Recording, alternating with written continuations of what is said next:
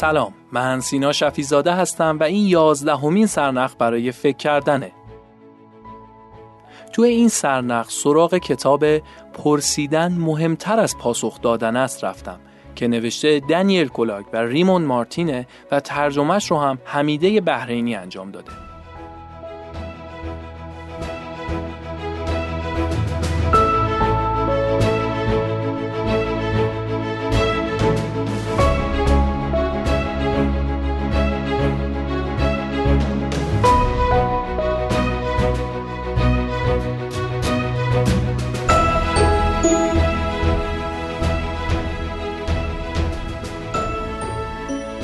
ایده اصلی نویسنده های کتاب اینه که مشکل ما این نیست که خیلی چیزا رو توی زندگی نمی‌دونیم.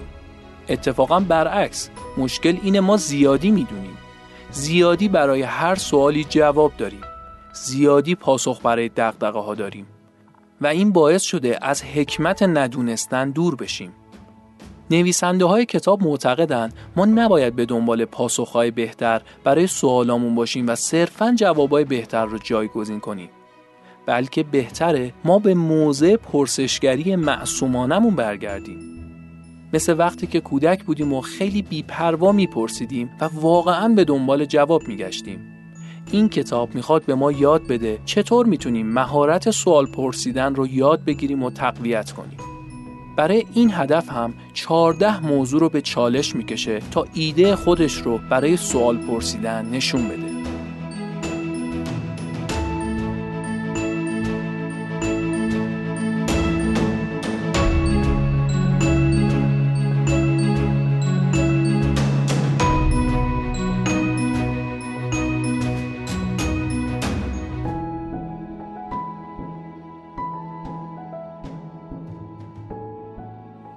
کتاب اشاره می‌کنه در همین اول باید توافق کنیم که همه به مفروضاتی متکی هستیم که محل مناقشند و این مفروضات یکی دوتا هم نیستند.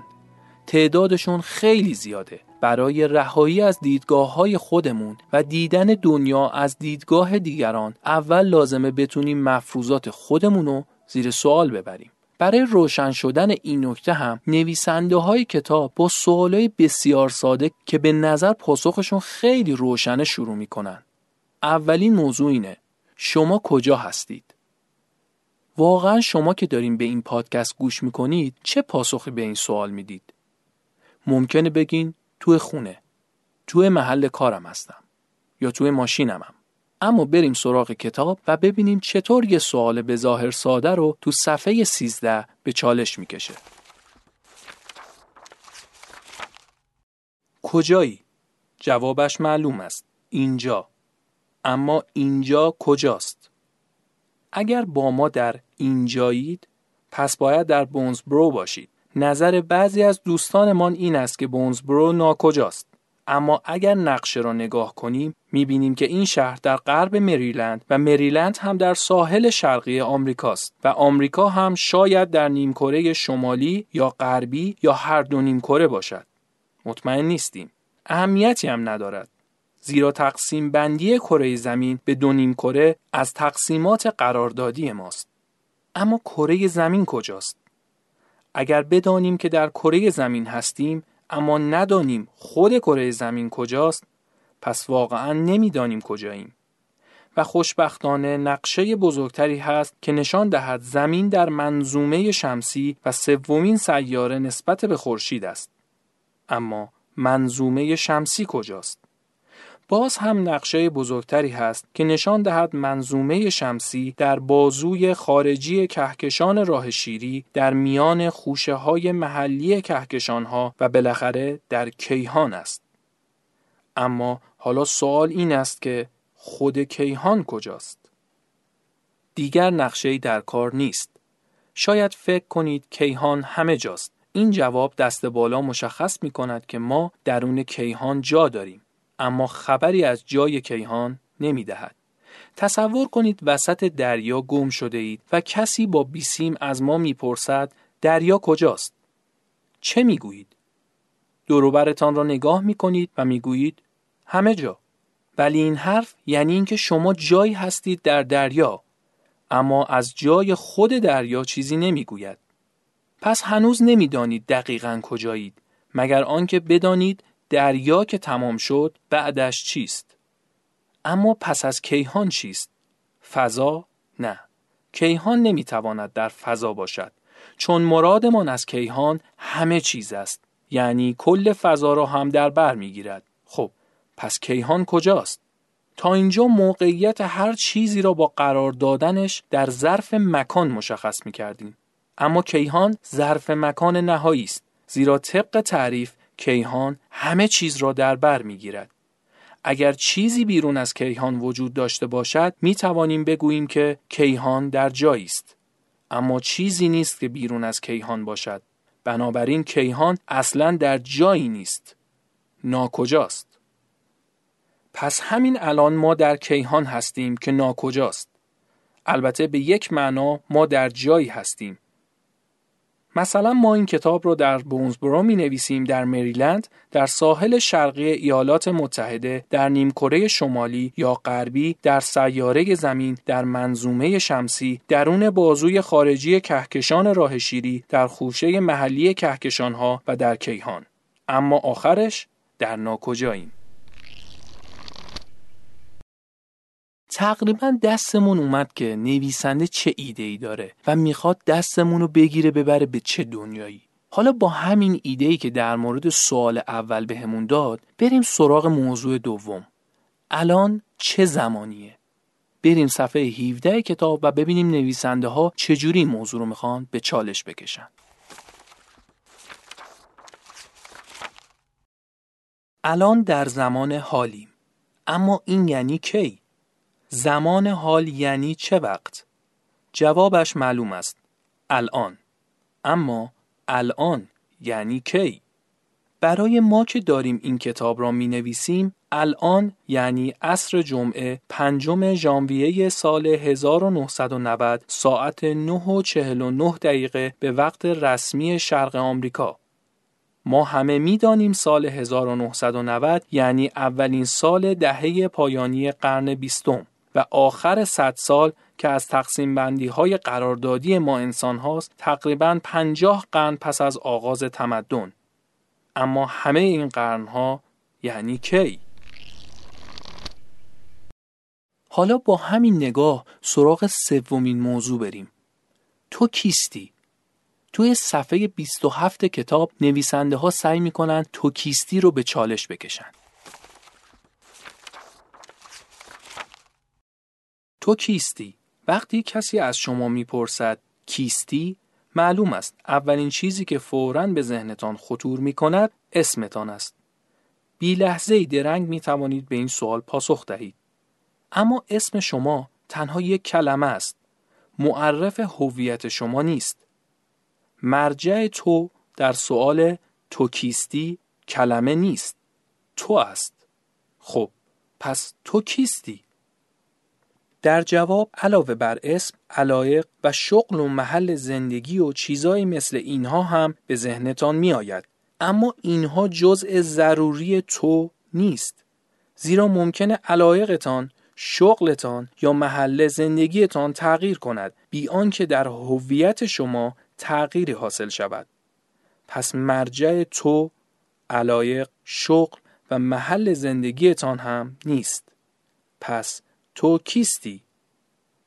در جواب می‌تونید از سن و سالتان، والدینتان و همه کارهایی که از بد و تولد تا همین لحظه کرده اید یا اینکه درست همین الان چه وضع و حالی دارید حرف بزنید. حالا مرجع تو کدام یک از این هاست؟ اگر اصلا اینها باشد. انگار آن سوال به ظاهر ساده دارد به معمایی پیچیده تبدیل می شود. زیرا فقط به شرطی سر از این قضیه در می آورید که از مرجع تو با خبر شوید. بداهت و سادگی ظاهری این پرسش تنها سرپوشی است بر این واقعیت که مرجع تو در تو کیستی نامعلوم است. بعد از سوال در مورد کجا و چه زمانی و کیستی نویسنده ها میرن سراغ موضوع جبر و اختیار. معتقدن اگه الان دارین به این پادکست گوش میدین دلیلش اینه که دلتون خواسته و از روی اختیار این کار رو کردین. اما اینکه دلتون چی می‌خواد رو نمی‌تونین تعیین کنین یا اختیاری در خواسته های درونیتون ندارین در واقع معتقدن خواسته ها ما رو کنترل می‌کنن نه اینکه ما خواسته ها رو کنترل کنیم بلکه با اختیار اونا رو اجابت می‌کنیم برای توضیح بیشتر این نکته در صفحه 42 اینطوری توضیح میدم جریان از این قرار است که شما خواسته هایتان را شکل نمی دهید. تنها آنها را در خود میابید. بعد این خواسته ها به سطح آگاهی شما می رسند و موجب بروز رفتارهای گوناگون می گردند. مثلا اگر الان گرسنه باشید شاید دلتان بخواهد چیزی بخورید. معلوم است که این که می‌خواهید چیزی بخورید به انتخاب خودتان نیست. ما خواست خوردن را انتخاب نمی کنیم بلکه تنها با توجه کردن به تجربه‌ای که از گرسنگی های قبلی خودمان داریم در میابیم که می‌خواهیم چیزی بخوریم. پس اگر اینطور است که ما خواسته هایمان را انتخاب نمی کنیم بلکه خواسته هایمان انتخاب های ما را معین می کنند و این انتخاب ها باعث تعیین رفتارهایمان می شود سرآخر نتیجه این می شود که رفتارهایمان به اختیار خودمان نیست و بنابراین ظاهرا کاری که از ما سر می‌زند مختارانه نیست.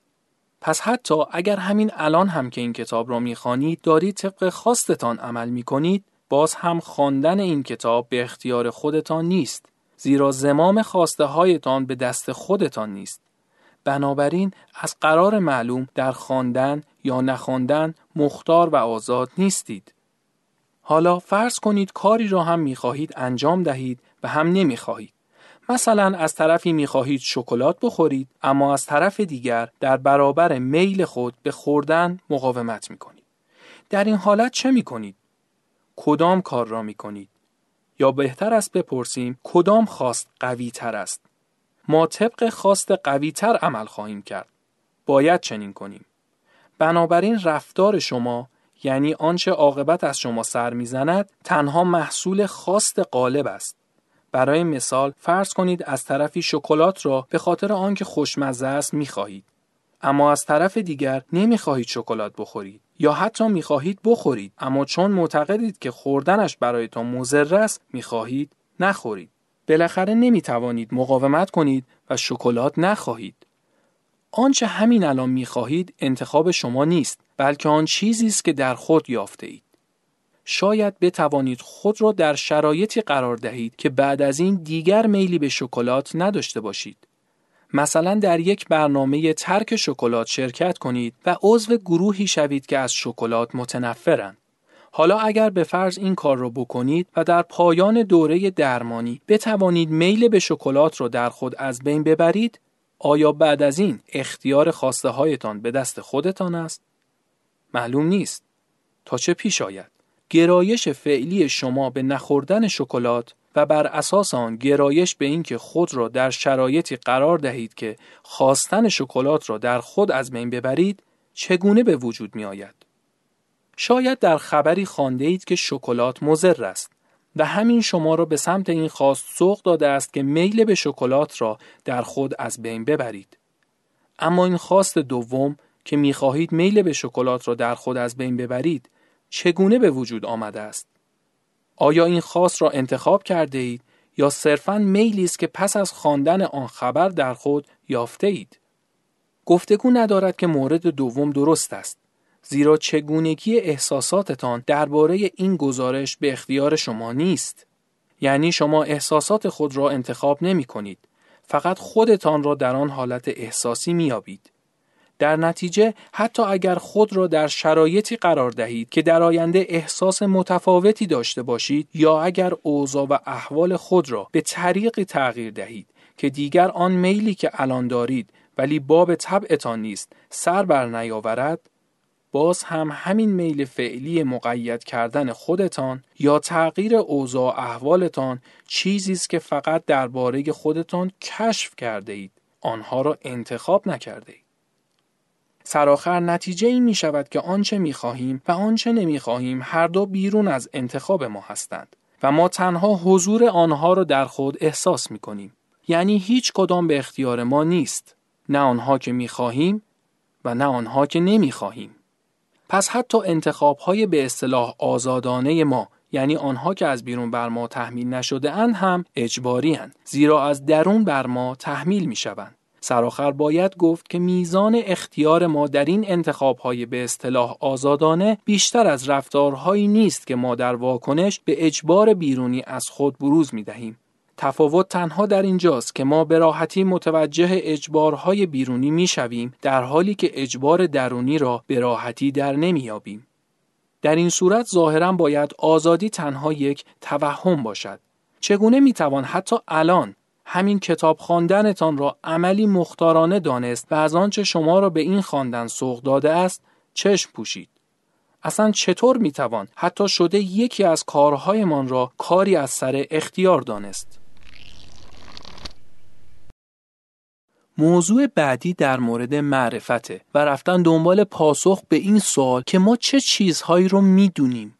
نویسنده ها اعتقاد دارند که بسیاری از دانسته های ما مبتنی بر باورهای دیگران و استناد به دانسته های اوناست. در واقع ما خیلی از دانسته هامون رو با واسطه کسب کردیم و وامدار باورهای بقیه ایم نه تجربه خودمون. و خب چقدر می‌تونیم از باورهای دیگران که به اونها اعتقاد داریم اتکا کنیم؟ در توضیح این نکته در صفحه 55 کتاب نویسنده ها اینطوری توضیح میدن. آیا باور شما به تمام این موارد در نتیجه تجربه بیواسطه است که برای اطمینان به صدقشان کافی است؟ یا همین باور را هم از مراجع دیگر گرفته اید؟ اگر این دومی است که پس باز همان سوالها را باید در مورد ارتباط شما با این مراجع بپرسیم. آنان چه کسانی هن؟ دلایل شما بر زی صلاح بودن آنان چیست؟ این گونه پرسش ها همینطور ادامه می‌یابد تا برسید به فردی که به گمانتان معرفتش بیواسطه است و نه متکی به مراجع. حالا سوال را متوجه کسی می کنیم که به عنوان مرجع علمی درباره جابجایی قاره‌ای در نظر گرفته بودید. وضع او از چه قرار است؟ شاید به نظر برسد چنین پرسش های احمقانه است زیرا در دانسته های شک ایجاد می کند که به نظر خودتان علمتان به آنها بدیهی است. البته ما از شما نخواستیم دانش خود را نسبت به آنچه به گمان خودتان می‌دانید انکار کنید بلکه می‌خواهیم به این موضوع فکر کنید که علم شما در این خصوص چگونه حاصل شده تا از این طریق پاسخ این پرسش را دریابید که معرفت چیست به بیان دیگر اولا از شما می‌خواهیم متوجه باشید که چه مقدار از آنچه به گمان خودتان می‌دانید با تکیه به مراجع دیگر غیر از خودتان به دست آورده اید. همان مراجعی که چه بسا خودشان هم در آنچه مدعیان می‌دانند به دیگران تکیه کرده باشند و آن دیگران هم به دیگری و همینطور. و دوم از شما می‌خواهیم که این سوال را همواره از خودتان بپرسید که به چه دلیل مراجع مورد قبولتان را هم زی صلاح و هم موثق می‌دانید. وقتی می‌گوییم این دو سوال را از خودتان بپرسید با این کار نمی‌خواهیم زیر پای مراجعتان را خالی کنیم بلکه می‌خواهیم رفته رفته دریابید که معرفت چگونه چیزی است و این جز از طریق پرسیدن این دو سوال ممکن نمی شود.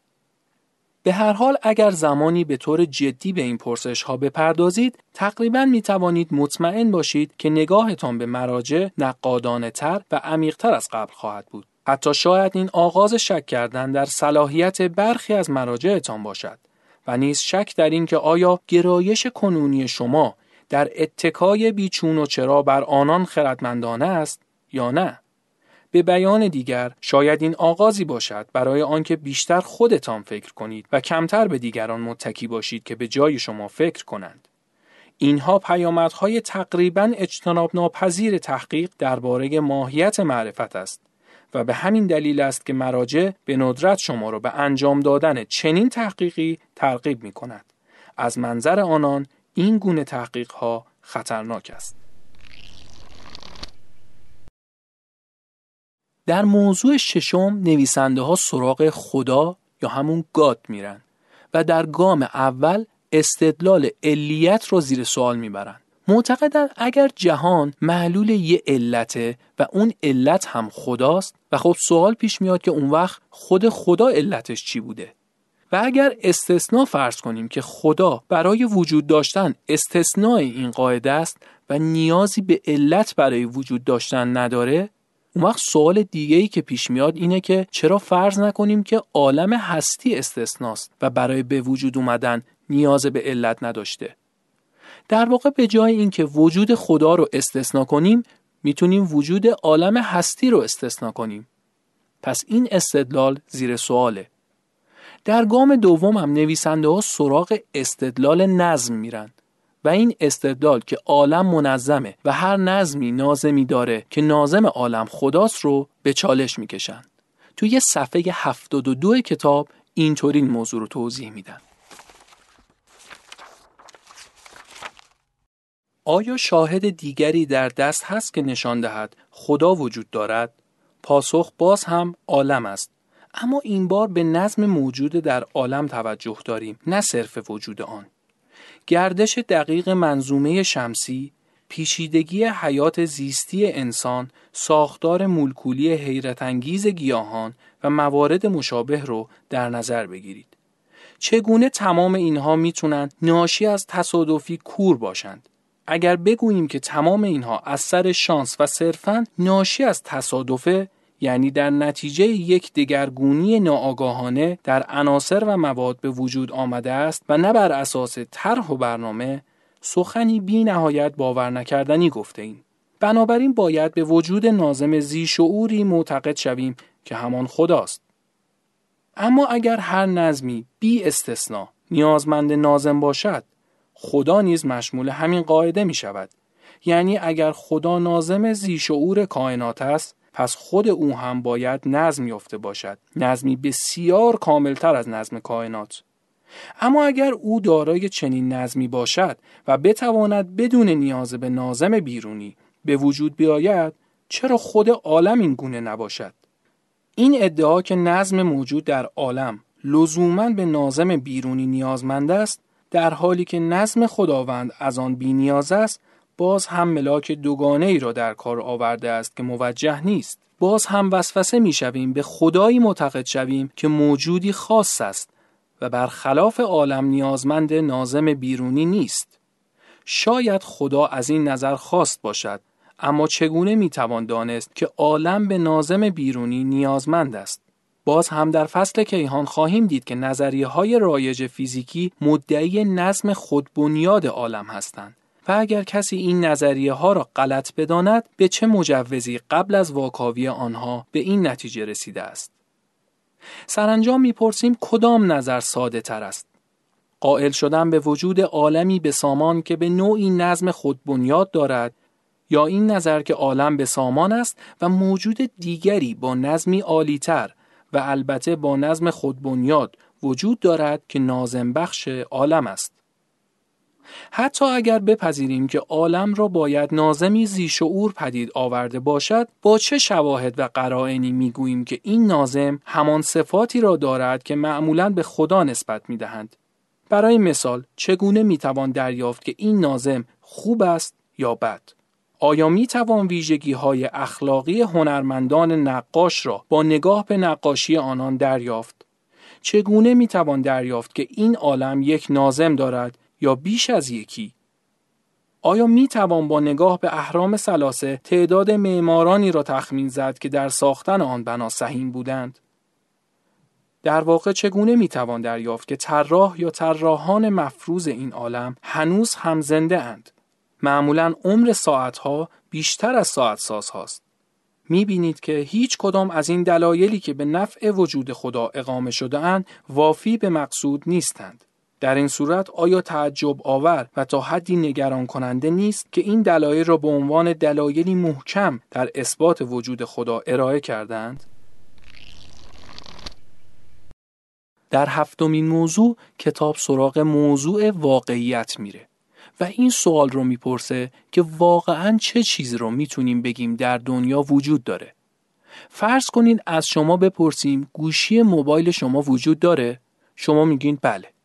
بعد من بپرسم چطوری اینو میگی؟ شما جواب می‌دید خب دارم میبینمش لمسش می‌کنم صدای زنگشو میشنوم.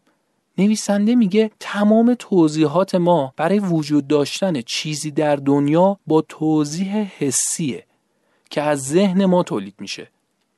در واقع ذهن مایی که میشنوه می‌بینه یا لمس کردن و تجربه می‌کنه. پس با این وجود اگه ما یه صندلی رو داریم در دنیا می‌بینیم و لمس می‌کنیم می‌تونیم مطمئن باشیم که واقعا وجود داره. برای توضیح بیشتر این نکته صفحه 96 کتاب رو براتون می‌خونم. پس بالاخره واقعیت چیست؟ ما با صندلی آغاز کردیم. به منزله نمونه ای از اشیاء واقعی که چندان محل مناقشه نیست و کوشیدیم با واکاوی تجربه خود از آن دریابیم که چه چیز آن را واقعی می کند. آنچه به چنگ آوردیم این بود که هیچ کدام از اجزایی که تجربه ما از صندلی به آن منحل می‌شد یعنی دیدن صندلی، لمس کردن اون و غیره در جهان خارج و مستقل از ذهن ما وجود ندارد. پس آیا باید نتیجه گرفت که اشیاء به اصطلاح واقعی مثل میز و صندلی که مستقیما به تجربه ما در میآیند وجود خارجی ندارند و قائم به ذهن ما هستند. شاید با خودتان بگویید اگر اینطور باشد خیلی عجیب است. بحث اندیشه ها نیست که اگر بگوییم افکار ما به ذهن ما وابستند سخن عجیبی نگفته ایم بحث تجربه است. شاید هر تجربه جزء فکری داشته باشد. یعنی همان تعبیر و تفسیر که وجودش به ذهن ما وابسته است.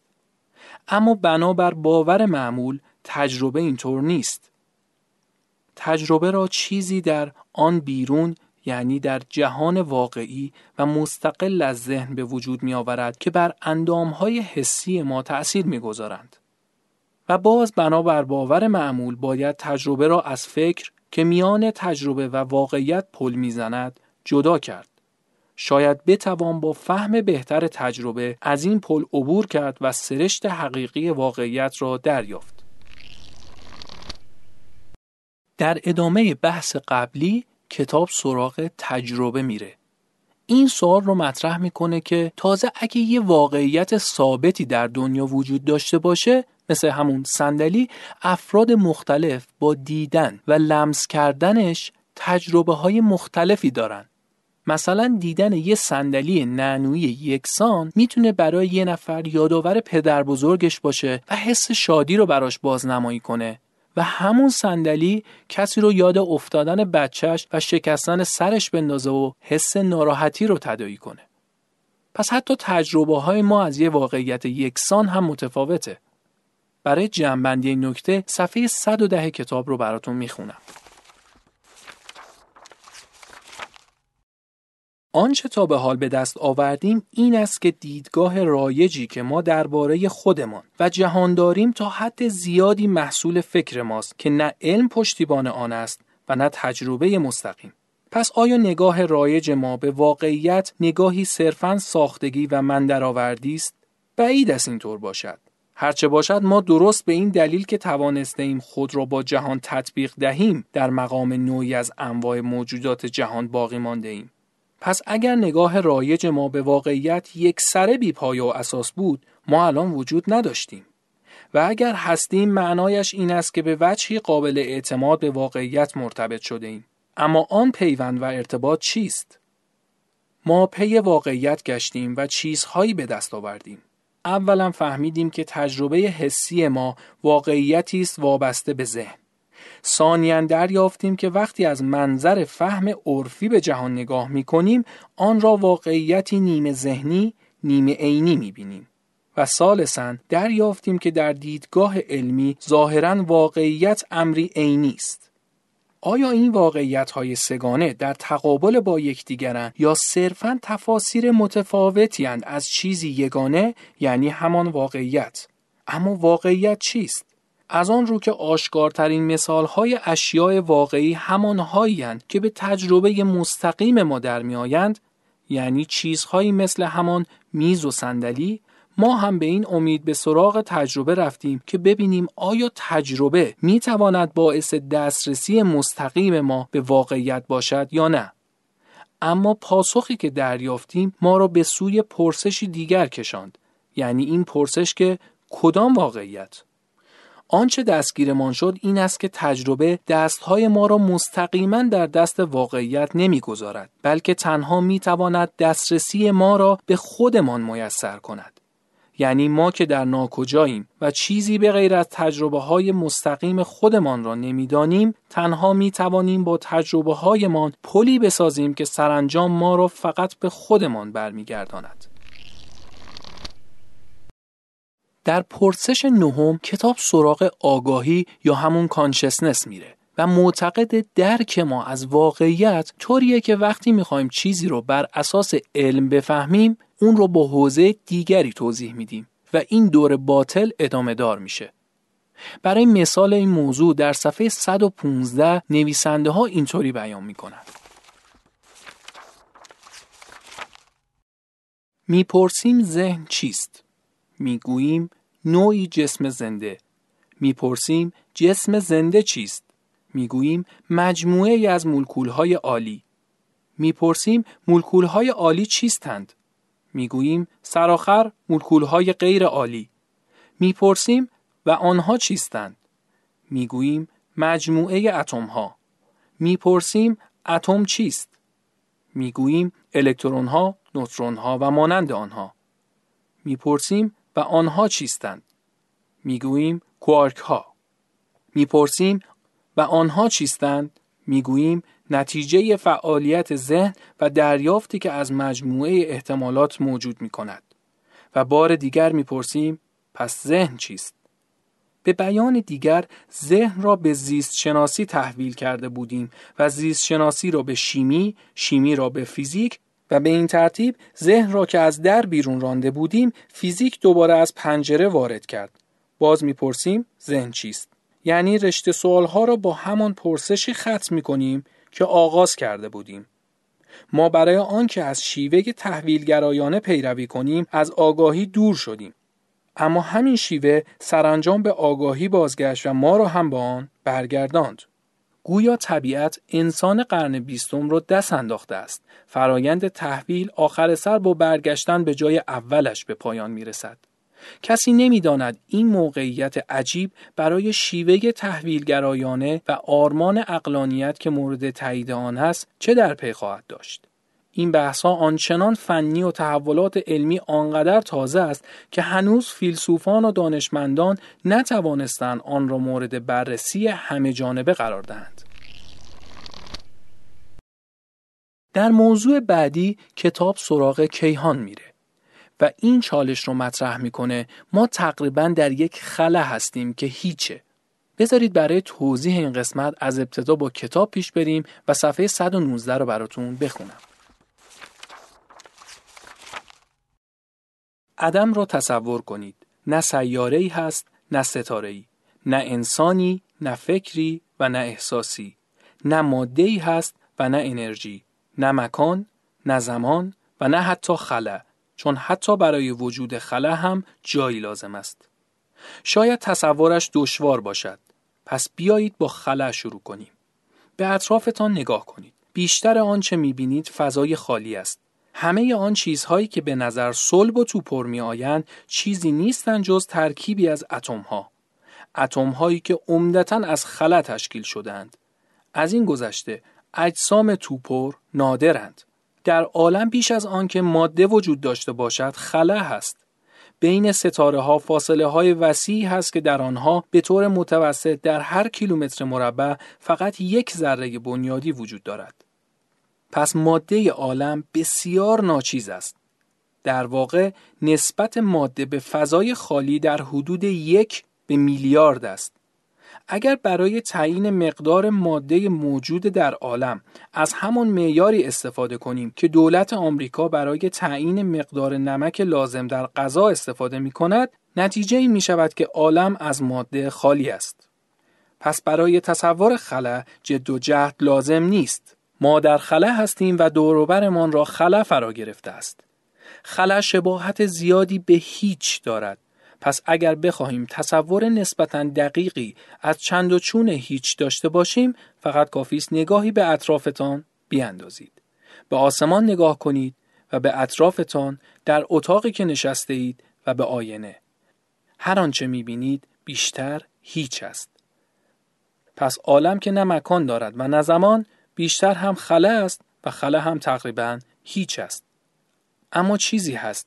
شاید سراخر ندانیم چه چیز. اما هیچ هیچ نیست. در یازدهمین موضوع نویسنده های کتاب حیات پس از مرگ رو به چالش می‌کشند و توضیح وجود روح رو در صفحه 131 اینطوری نقد می‌کنند. وقتی میمیریم نیست و نابود نمی‌شویم. تک تک ذرات وجود مادی تمام انسانهایی که تا به حال زیسته اند هنوز هم به شکلی وجود دارد. سرنوشت ما هم همین است. های بدن ما هم نیست و نابود نمی شوند.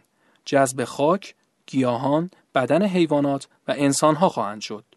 روزی موجودات زنده در دستهای مرگ است. ما انسانها از حیوانات و گیاهان ارتزاق می کنیم و حیوانات از حیوانات دیگر و گیاهان و گیاهان هم از خاک و چون مردند همه حیوانات و گیاهان به خاک برمیگردند. مرگ به خاک غذا می دهد و زندگی از طریق مرگ استمرار می یابد. پس به یک اعتبار زندگی ما پس از مرگ بدن ادامه خواهد داشت. اما این برای تسلای خاطر ما کافی نیست. ما می خواهیم خود ما و نه اتم های بدن ما بلکه خود ما پس از تجزیه بدن باقی بماند. اگر شما پس از تجزیه جسم فعلی باقی بمانید آنچه باقی میماند باید چیز دیگری غیر از جسمتان باشد مثلا روح. اما روح چیست؟ آیا ما انسان ها روح داریم؟ روح جسم ما نیست. خاطرات ما یا باورهای ما یا ویژگی های شخصیتی یا خلقیات ما هم نیست. چون اگر روح همان جسم بود با مرگ از هم می پاشید. اگر همان خاطرات بود با گذر عمر کاستی می گرفت. اگر همان باورها بود در گذر زمان تغییر می کرد. و اگر ویژگی های شخصیتی یا خلقیات بود با لوبوتومی ممکن بود از بین برود. لوبوتومی یا لوب برداری نوعی جراحی روی مغز که برای تعدیل رفتارهای فرد بخشی از مغز برداشته می شود. از قدیم الایام روح را عنصر غیر مادی می دانند که دارای خاطرات، باورها، ویژگی های شخصیتی و مانند اینهاست. روح خود این پدیده ها نیست بلکه وجودی غیر مادی است که دارای اینهاست. امروزه ما بر این باوریم که این بدن و به ویژه مغز است که دارای خاطرات، باورها، ویژگی های شخصیتی و مانند آن است. بر اساس این رأی ما سراخر هم می توانیم عملکرد بدن را با توسل به حرکات اتم ها توضیح دهیم. آدم ها عملکرد بدن را عادتا به مدد روح توضیح می دهند زیرا گمان می کنند که برای جان بخشیدن به ماده عنصری غیر مادی لازم است. اما امروزه ما ماده را انرژی می دانیم.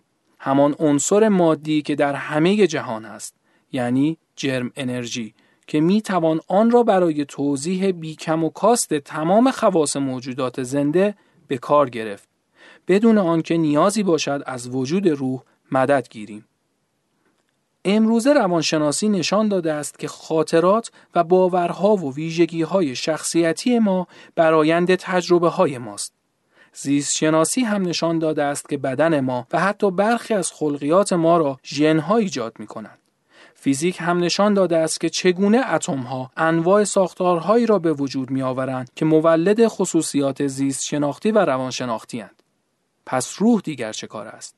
ظاهرا هیچ کاره دست کم تا زمانی که جسم زنده است اما از قرار معلوم با مرگ جسم کار روح آغاز می شود روح وظیفه ای را به عهده می گیرد که قبل از مرگ اتم ها انجام می دادن. پس انگار روح شبیه اتم غیر مادی است و وظیفه تعداد زیادی از اتم ها را یک روح یعنی یک اتم غیر مادی انجام می دهد. نه روح را می توان با چشم غیر مسلح دید و نه اتم های بدن را با این تفاوت که اتم ها با میکروسکوپ الکترونی دیده می شوند اما روح به هیچ وجه قابل رویت نیست. نباید گمان کنیم که اگر میکروسکوپ های قوی تری داشته باشیم می توانیم روح را ببینیم. روح حتی با میکروسکوپ قوی تر هم قابل دیدن نیست. حتی اگر وسیله‌ای در اختیارمان بود که با آن می توانستیم رنگها و اشکالی را ببینیم که جسم رو در بر گرفتهاند باز هم در حال مشاهده رنگ ها و اشکالی بودیم که پدیده های فیزیکی به شمار می آیند و نه روح. هیچ وسیله ای نداریم که با آن بتوانیم روح را ببینیم. روح را هرگز نه تنها عملا بلکه علل اصول هم نمی تواندید. روح پدیده فیزیکی نیست. در دوازدهمین موضوع کتاب سراغ معنای زندگی میره و این سوال رو به چالش می‌کشه که معنای زندگی چیست؟ نویسنده ها معتقدند این سوال اشتباهه و پاسخ بهش هم صرفا یه پاسخه نه راه حل برون رفتن از زیر فشار این سوال. در توضیح نظرشون در صفحه 143 اینطوری توضیح میدن. ما چرا اینجاییم؟ اصلا کل این بساط برای چیست؟ آیا مقصود و معنایی برای زندگی هست؟ هر کسی بالاخره یک روزی این سوالها را خواهد پرسید.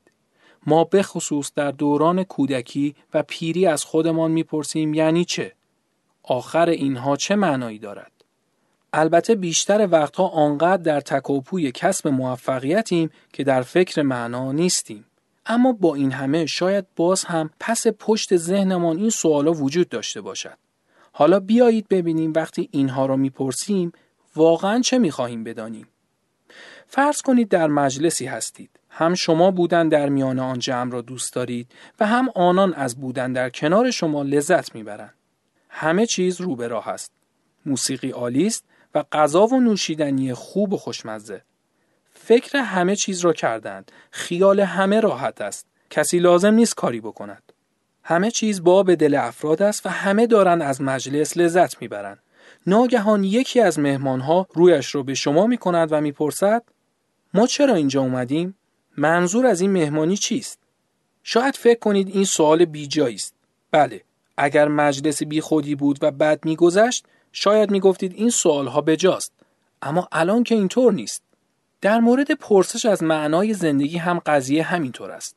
وقتی زندگی بر وفق مراد ماست، آنقدر داریم لذت می‌بریم که از معنای زندگی نمی‌پرسیم. اما وقتی زندگی به تقلا و کشمکشی کشنده تبدیل می شود این پرسش بر سرمان آوار می شود. اما نه به خاطر اینکه به دنبال پاسخ این پرسش هستیم که معنای زندگی چیست بلکه می خواهیم به مصیبتمان پایان دهیم. پس دغدغه ما حل مسئله معنای زندگی نیست. دغدغه ما حل مشکلات زندگی است. همه ما می‌خواهیم اوقات خوشی داشته باشیم و ظاهرا هر کدام از ما دستورالعملی هم برای خودمان داریم. با این حال تقریبا همه ما در تقلا و کشمکشیم. پس قاعدتا باید اشکالی در این ها باشد. تقریبا همه آدم ها و در همه جای دنیا و نه فقط آنان که در فقیرترین نقاط جهان زندگی می کنند در تقلا و کشمکشند. گرچه فقرا فقط برای بقا می جنگند. اما تقریبا همه آدم ها چه فقیر و چه غنی همیشه و در همه جا در تقلا و کشمکشند. راستی چرا؟ در این باره چه کاری از دستمان برمی آید؟ آیا این همان چیزی نیست که وقتی خارخار معنای زندگی به جان ما میافتد می‌خواهیم بدانیم؟ پاسخهای نظری می‌تواند اهمیت نظری داشته باشد اما به درد زندگی نمی‌خورد. امروزه با وجود تمام کتابهای فلسفی و رمانهایی که نوشته شده است و با وجود تمام ترانه ها، شعرها و فیلم ها آدم ها هنوز هم در تقلا و کشمکشند. به پرسش ما درباره معنای زندگی پاسخهای بسیاری دادند. به صورت جدی یا به تنز، هوشمندانه یا احمقانه اما هیچ کدام از آنها نتوانسته است مهر پایانی بر تقلا و کشمکش ما باشد. چرا؟ مشکل ما این نیست که به پرسش معنای زندگی چیست به اندازه کافی پاسخ نداده ایم. برعکس پاسخها بیش از حد هم هستند. مشکل ما این است که زندگی ما سراسر تقلاست. نمی‌گوییم که این پاسخ لزوما نادرست است. گرچه وقتی بیشتر آنها با هم ناسازگارند قاعدتا باید گفت که بیشترشان نادرستند. اما موضوع این است که آنها کشمکش ها را خاتمه نمی دهند. چرا اینطور است؟ عیب از خود این پاسخ هاست. آنها دو مشکل دارند. اول اینکه تقریبا تمام پاسخ به پرسشی نادرست پاسخ می دهند. و دوم اینکه این پاسخ ها فقط پاسخند. چون حتی اگر پاسخ این پرسش ها را هم داشتیم که چرا زندگی سراسر کشمکش است باز این به خودی خود مهر پایانی بر آن کشمکش ها نبود. البته شاید دانستن علت این مسئله بتواند تا حد زیادی موجب تغییر اوضاع شود. اما این پاسخ ها نمی توانند پاسخ واقع باشند. برای آنکه علت را بفهمیم اول باید به این سوال پاسخ دهیم که چرا زندگی سراسر تقلاست و تا وقتی پاسخ را به دست نیاورده ایم دائما این تصور وسوسه امان می کند که فقط کافی است بتوانیم پاسخ را به دست آوریم آن وقت تمام این کشمکش ها پایان خواهد یافت در موضوع سیزدهم کتاب سراغ موضوع چالشی اخلاق میره و این بکن نکن ها و چی خوبه چی بده ها رو که از سمت مراجع مختلف به ما داده شده رو زیر سوال می‌بره. این قسمت یه مقدار چالشیه و توضیحش طولانی تر از قسمت های قبلیه. توی صفحه 159 کتاب نویسنده ها اینطور چالش اخلاق رو شروع می‌کنن. آنچه از کودکی تا به امروز به ما گفته اند تنها این نبوده است که کی هستیم و جهان چگونه است. بلکه در این باره هم گفتن که چه کار باید بکنیم و چگونه به چه فکر کنیم و چگونه چطور حرف بزنیم و با چه کسی چه بگوییم و چه وقت بگوییم چه نگوییم و چه وقت نگوییم حرف چه کسی را گوش کنیم و حرف چه کسی را گوش نکنیم. به ما گفتن چه اموری بیشتر اهمیت دارند و چه اموری کمتر چه چیز شایسته است و چه چیز ناشایست درست کدام است و نادرست کدام به دنبال چه هدفی باشیم و چه هدفی رو دنبال نکنیم چه وقت رابطه جنسی داشته باشیم و چه وقت نداشته باشیم. و با چه کسی و چرا؟ چطور لباس بپوشیم؟ چطور راه برویم؟ چطور غذا بخوریم؟ به چه کسی اعتماد کنیم؟ چه نوع رفتاری داشته باشیم؟ با دیگران چطور معامله بکنیم و با خودمان چطور؟ چطور امنیت کسب کنیم؟ یا ثروتمند شویم یا موفق یا شاد؟ حرفهای خوب حرفهای بد موسیقی خوب موسیقی بد کتاب خوب کتاب بد مردم خوب مردم بد. و خلاصه این توصیه ها تمامی ندارد پند و اندرس های بی حد و حسری که تا وقت مرگ ادامه مییابد پدران و مادران، معلمان، قانونگذاران، سیاستمداران و رهبران دینی همه میکوشند به ما بیاموزند که چگونه با جهانی هماهنگ شویم که آنان از پدر و مادر، معلمان، قانونگذاران، سیاستمداران و رهبران دینی و آنان نیز از مراجع خود به ارث بردند. اما آنان چرا این چنین می کنند؟ پاسخش معلوم است. ما ذاتا بد هستیم پس باید تربیت شویم تا درست رفتار کنیم.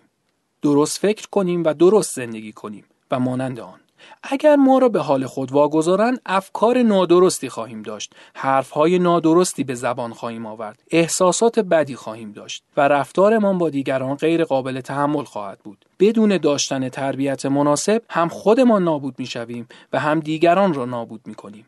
پس به رهبران اجتماعی، سیاسی و دینی نیاز داریم تا در مسیر باقی بمانیم. همه ما به خصوص وقتی بسیار جوانیم به کمک پدر و مادر و دیگران نیازمندیم تا هم ما را تربیت کنند و هم مانع آسیب رساندن ما به خودمان شوند. برای نوزادان باید همه چیز را آماده کرد. حتی در مورد بچه های بزرگتر هم خیرخواهانه این است که مدام بر آنها نظارت و گاهی مستقیما راهنماییشان کنیم. اما بی تردید کل آموزش هایی که به ما می‌دهند بیش از آن حدی است که ما برای مسون ماندن از آسیبی که به خودمان می‌زنیم نیاز داریم. در نتیجه این آموزش ها مردم شخصیت ما را مطابق تصور خودشان از انسان خوب شکل می دهند.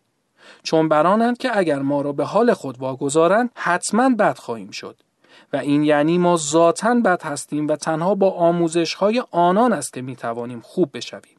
اما می‌پرسیم اولا آن مراجعی که دستن در کار تربیت ما هستند خودشان چگونه به سرشت بد ما پی بردند شاید ما بدون مراجعی که همیشه می‌خواهند ما را تربیت کنند یعنی سعی دارند باورها و رفتارهای ما را مطابق میل خودشان شکل دهند هم دست کم همونطور بار بیایم که الان بار آمده ایم شاید بگویید آنان به تجربه به سرشت بد آدمیان پی بردند اما این چگونه از راه تجربه به دست آمدنی است کی آدم ها اجازه داشتند تا خودشان بدون آنکه کسی یا مرجعی مجبورشان کرده باشد به کند و گاف بپردازند و بفهمند که برای چه زندگی می کنند و خودشان درباره بهترین شیوه زندگی تصمیم بگیرند.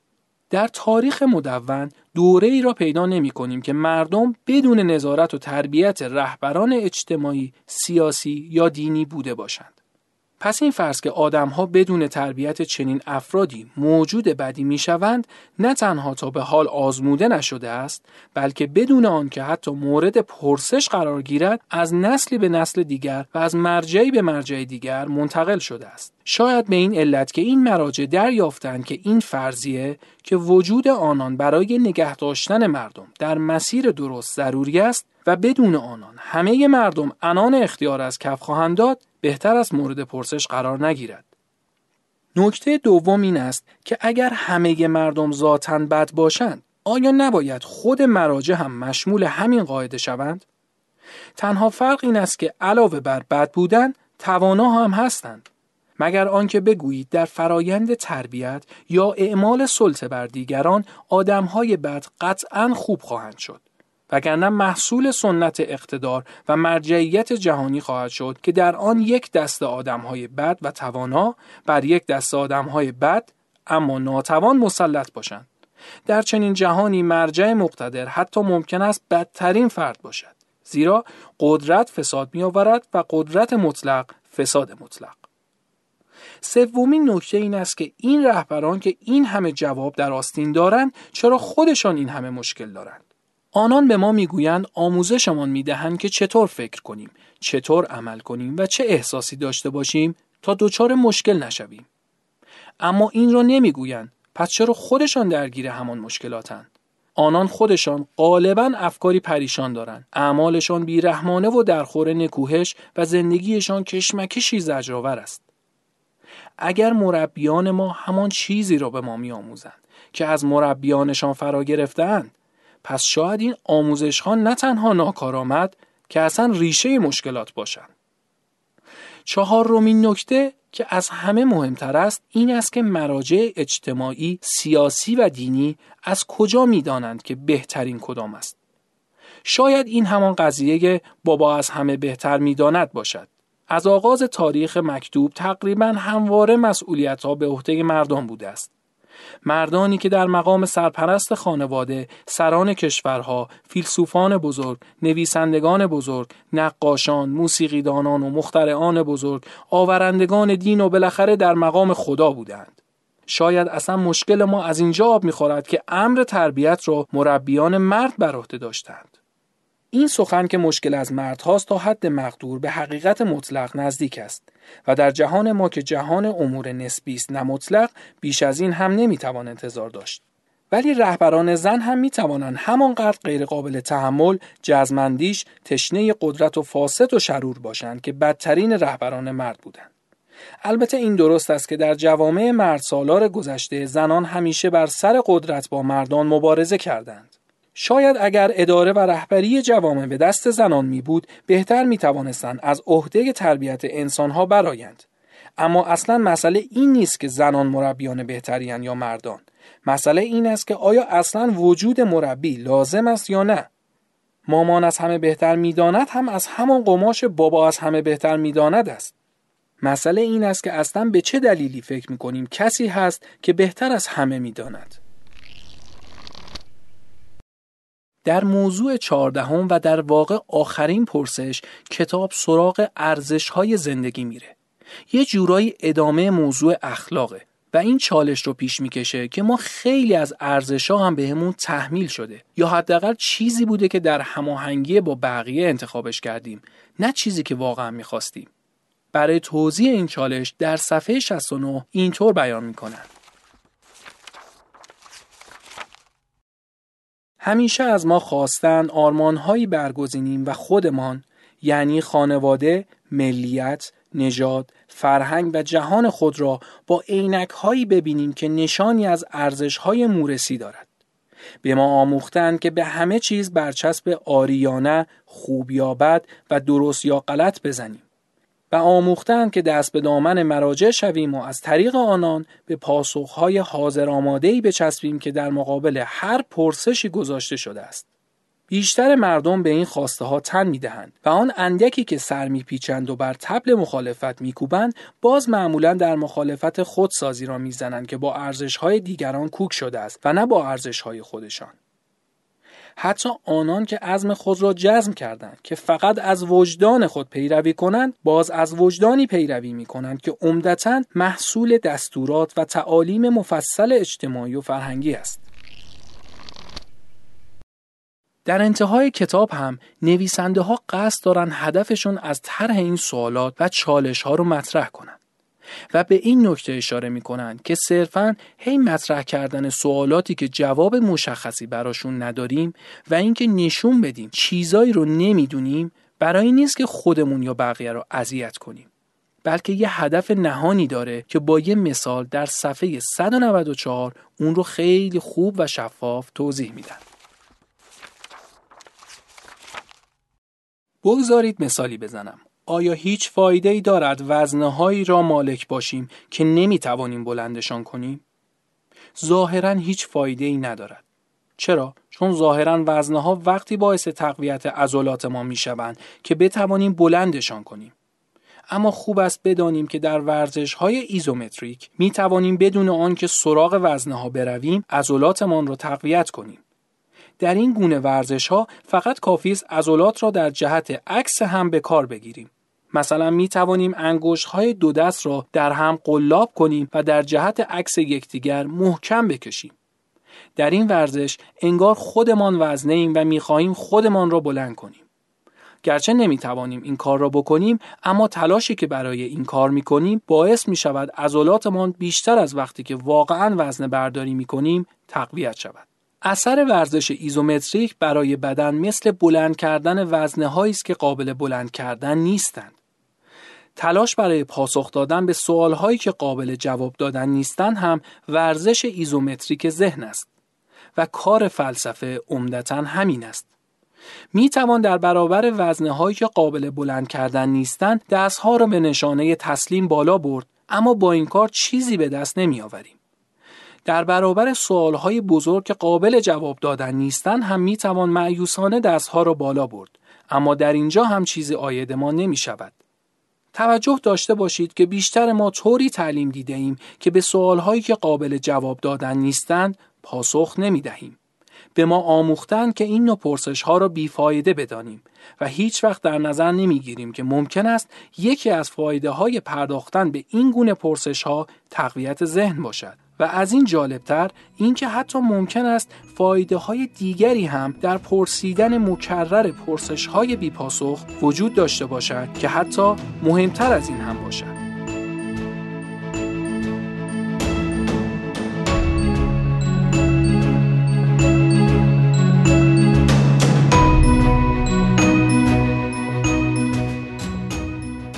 در آخر امیدوارم معرفی و گوش دادن به بخش های منتخب این کتاب براتون جذاب بوده باشه. و اگه به مطالعه کامل این کتاب علاقه من شدید می‌تونید لینک خرید اون رو توی محتوای تکمیلی همین قسمت پیدا کنید. دم همتون گرم شاد باشید